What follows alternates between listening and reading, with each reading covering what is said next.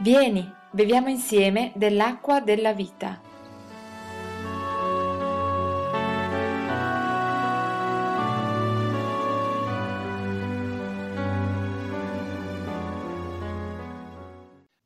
Apriamo la nostra Bibbia nel Vangelo di Luca, al capitolo 13, dal verso 1. Vedremo qui Gesù che è interrogato da alcune persone e vediamo il suo punto di vista. Noi abbiamo bisogno, come credenti, di essere coloro che portano il punto di vista di Dio nel mondo, non il nostro. Tutti quanti hanno un punto di vista sulle cose, ma noi abbiamo bisogno di riconoscere e di portare ciò che Dio vuole che gli uomini ricevano.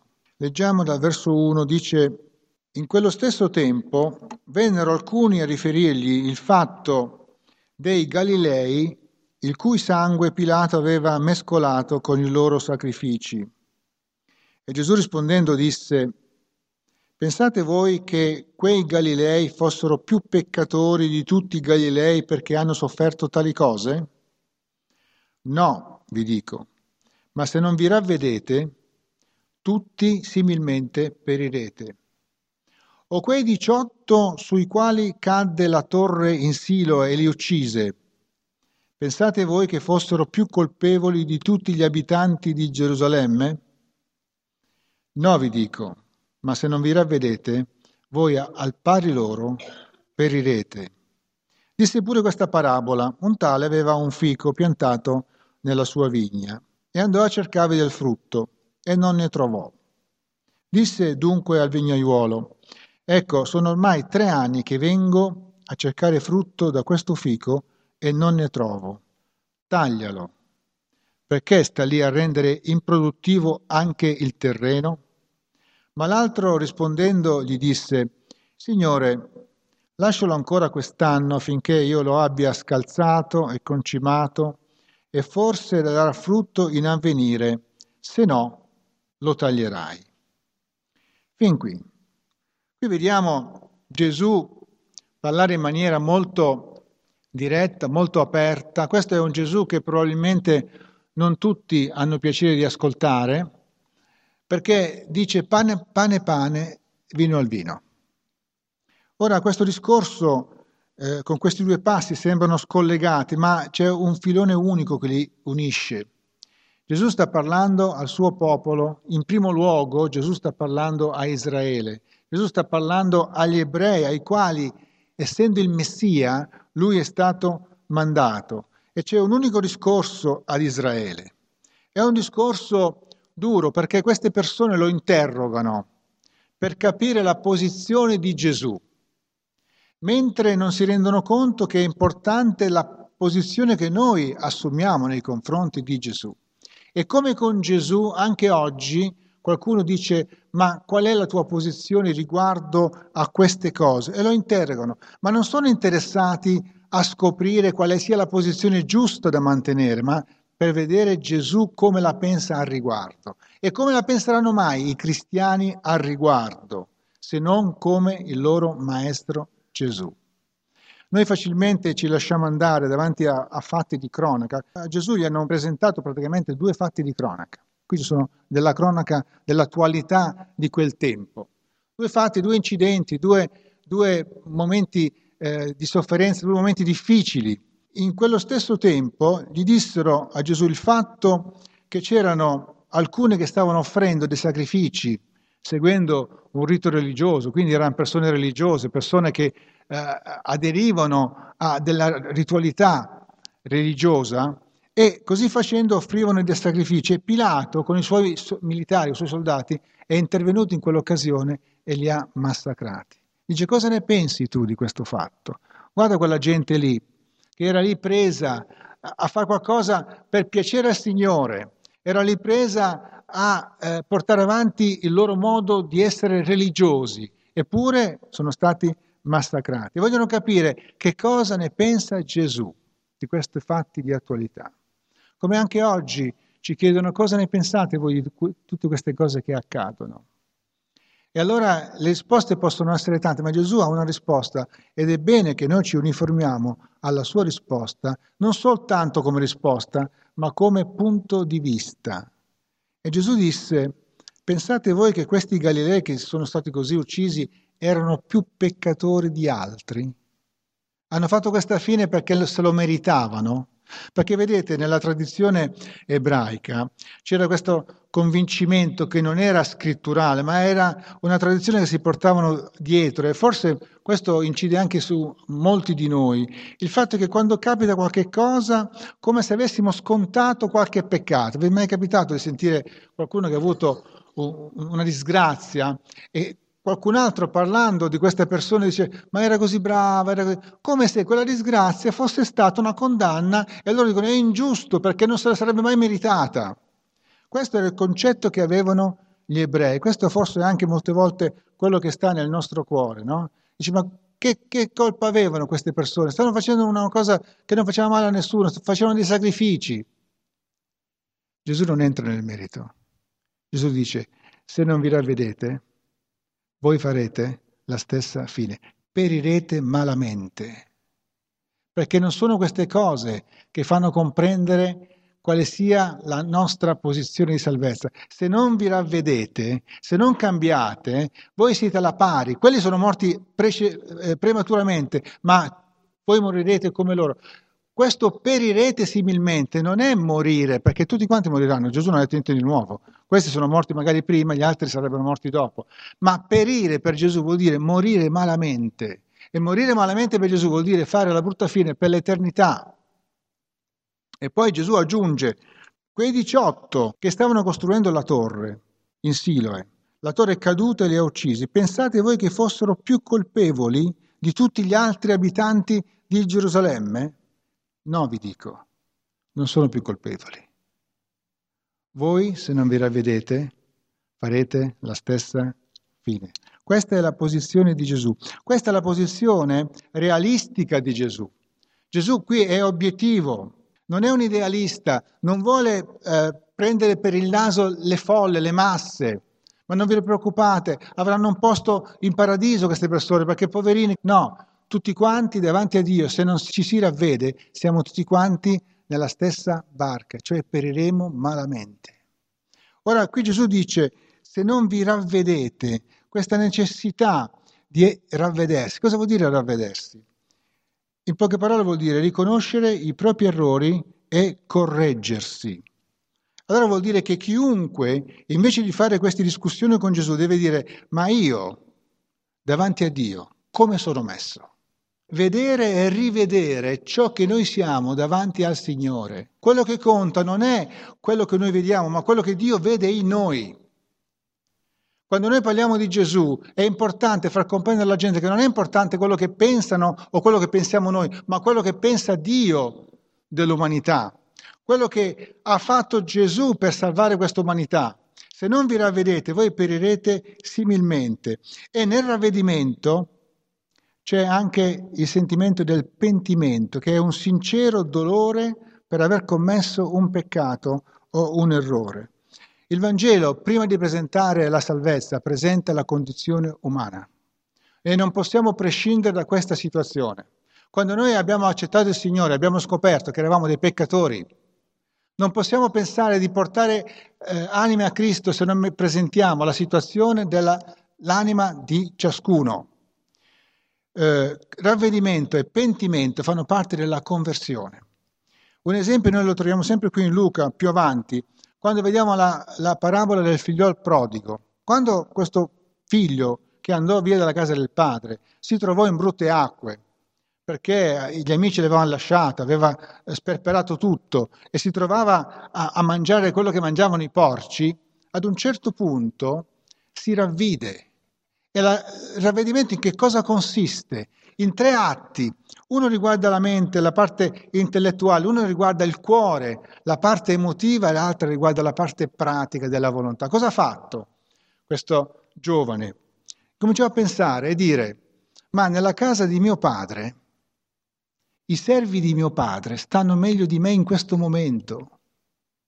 Ecco che incomincia a rivedere la sua posizione quello che prima non vedeva a un certo punto è evidente e il Signore mette ogni uomo nel corso della sua esistenza davanti a questa situazione per poter rivedere la propria posizione.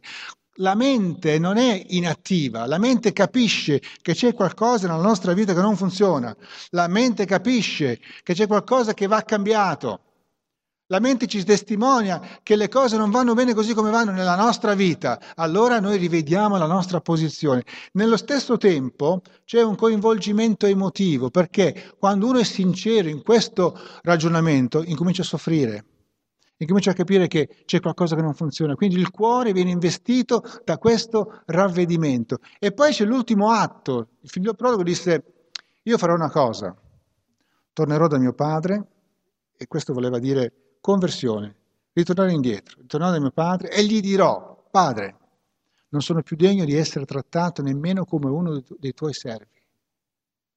Questo è la, il ravvedimento, il pentimento che porta alla conversione. Se voi non vi ravvedete, dice Gesù, perirete similmente. Questa è la strada che Dio ci indica, perché noi vogliamo vivere. Noi abbiamo accettato il Signore, ma è evidente che questa è la procedura che Dio presenta davanti all'umanità. Non possiamo essere più buoni del Signore. Non possiamo essere più buoni di Dio, nel dire che comunque il Signore perdona tutti. Gesù qui è chiaro, se non vi ravvedete, la fine che ha fatto costoro, la farete anche voi. Perché ravvedersi è la capacità di rivedere la propria condizione ed è la parola di Dio che ci mette davanti a questo fatto impellente.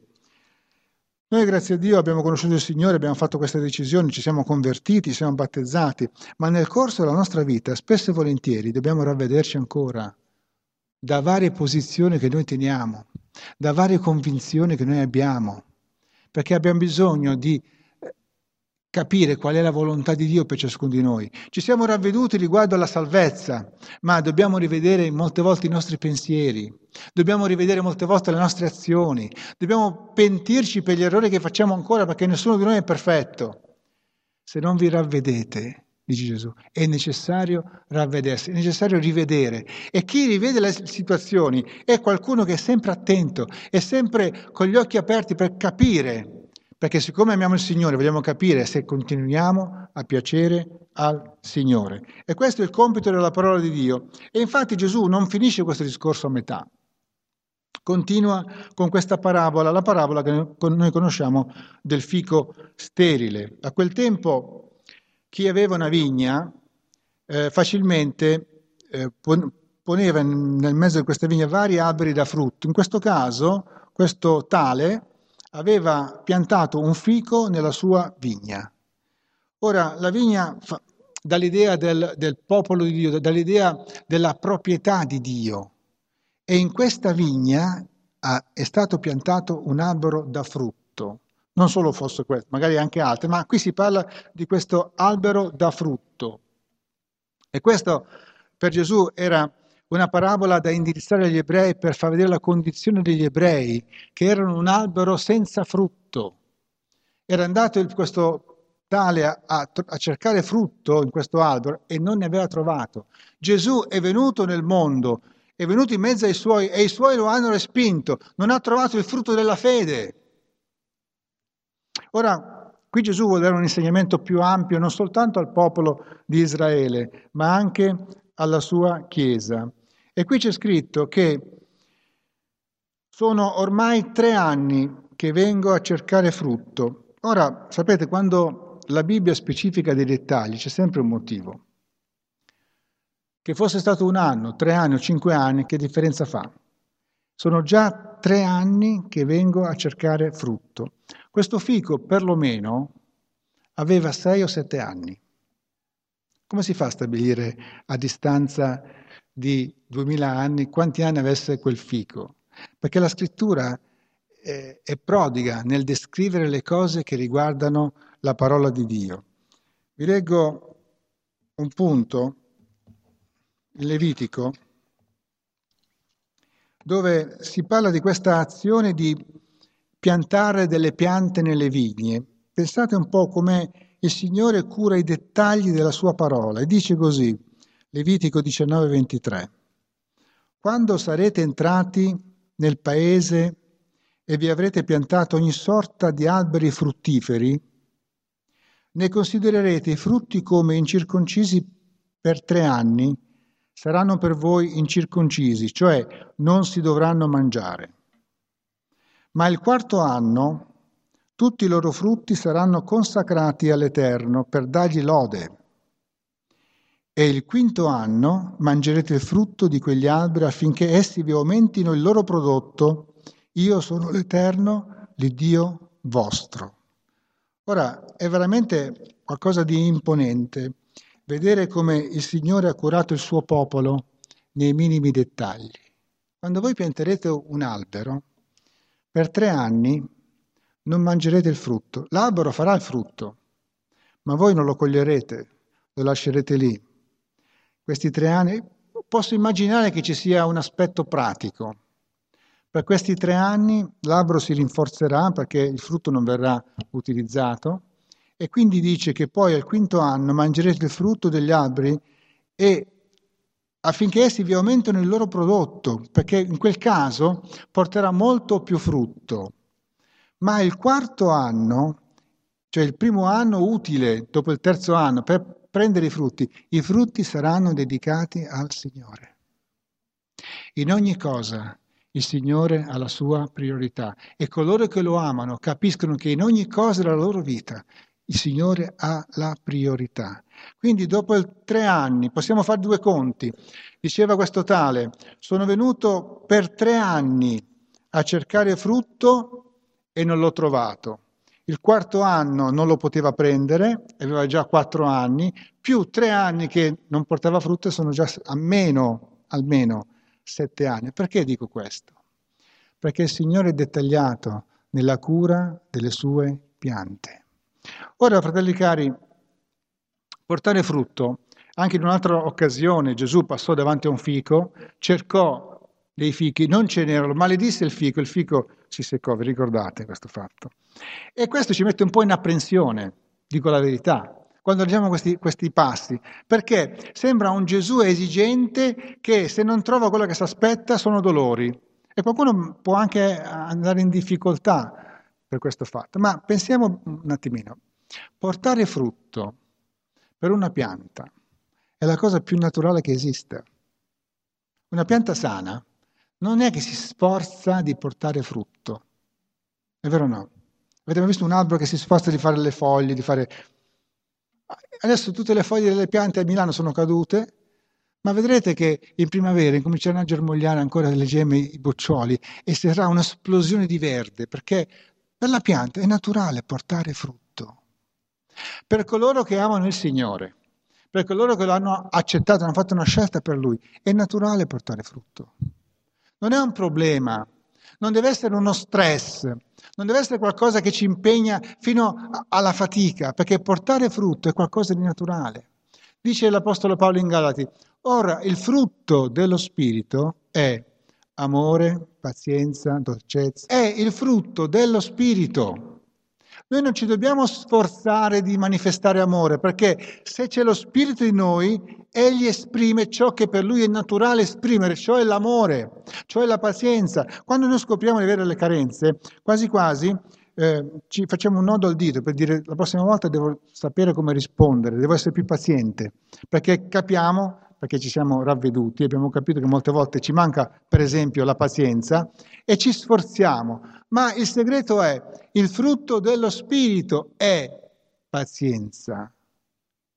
Lasciare spazio naturale allo Spirito che è in noi, che Dio ci ha dato quando ci ha salvati, quando ci ha rigenerati, ci ha dato il suo Santo Spirito. Quando il Signore ci ha battezzato di Spirito Santo, ci ha riempiti ulteriormente del suo Santo Spirito.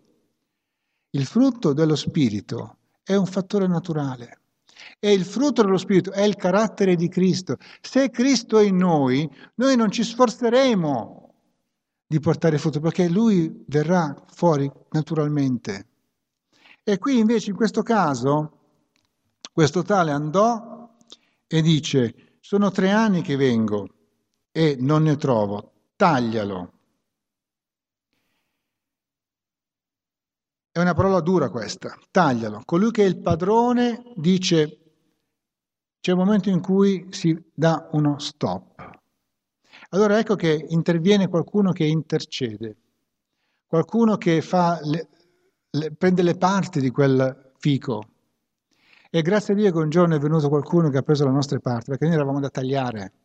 Perché l'anima che pecca, c'è scritto, quella morrà. Noi eravamo peccatori, eravamo destinati alla morte, alla morte eterna, a perire malamente, ma un giorno ci siamo ravveduti, abbiamo capito che il Signore è venuto per noi e abbiamo scoperto che c'è qualcuno che intercede. Questo qualcuno, che qui è figura di Gesù, rispondendo gli disse, Signore, al padrone, lascialo ancora quest'anno. E diventavano già, eravamo sette, otto, nove, no? C'è sempre tempo per la grazia.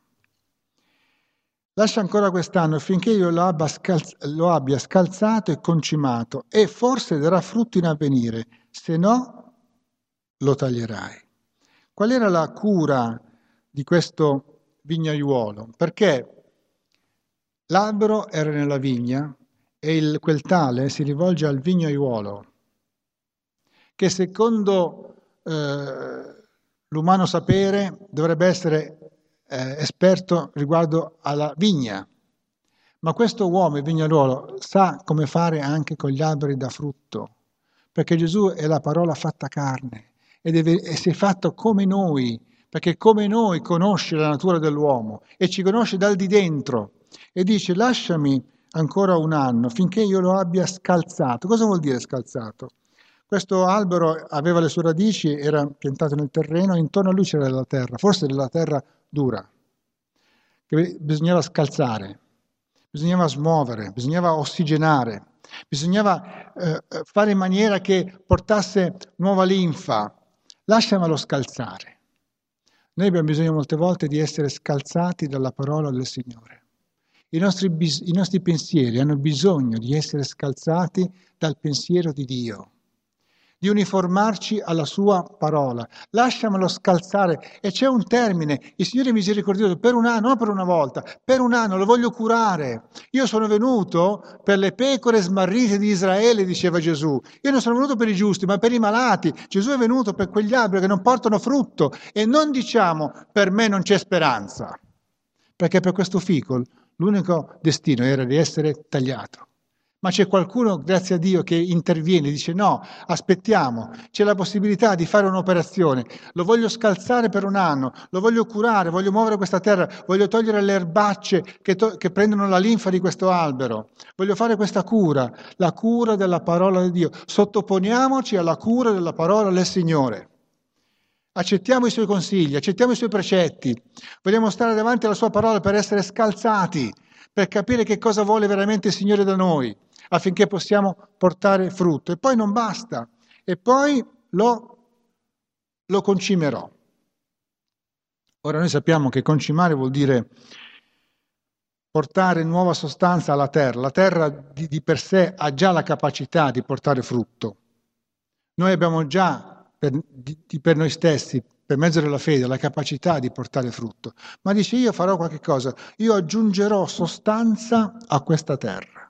Voi sapete che ci sono molti modi di concimare il terreno, ci sono i modi naturali che non sto qui a specificare, ci sono anche modi non naturali, ma c'è la possibilità di concimare il terreno, c'è la possibilità di dare vita al terreno, di dare sostanza alla terra.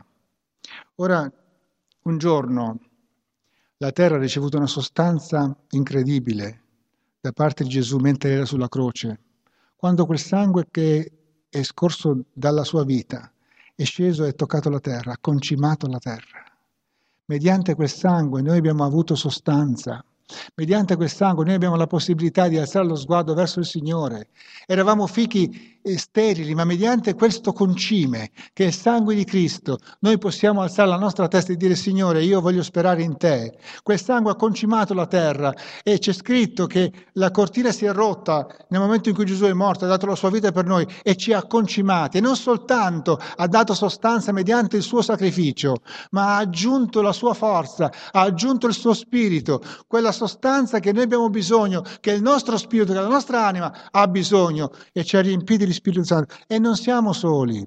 E non ci spaventiamo quando pensiamo di essere un fico senza frutto, perché abbiamo un intercessore presso il Padre che è lì a dire ci penserò io, se soltanto mi lasciano fare, io scalzerò questo terreno, concimerò. E Gesù così ha fatto sulla croce, ha dato la possibilità a tutti con il ravvedimento di portare frutto a Dio. Ora questa possibilità è per tutti, e qui torniamo al primo passo, se ci ravvediamo del continuo. Signore, io voglio rivedere le mie posizioni perché a me interessa portare frutto, a me interessa essere secondo la tua volontà, voglio essere scalzato, voglio essere messo sotto sopra, voglio essere soprattutto concimato col tuo amore, quell'amore che aggiunge sostanza.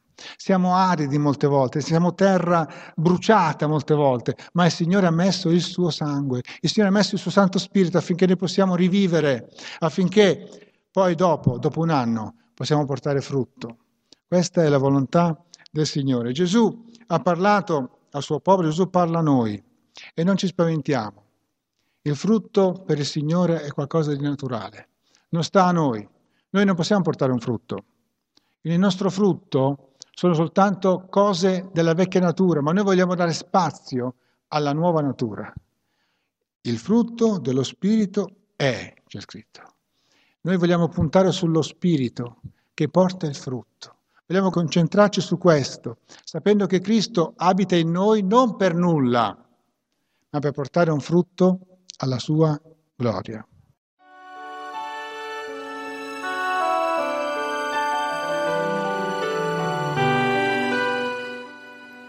Ti invitiamo a partecipare agli incontri di culto della nostra comunità.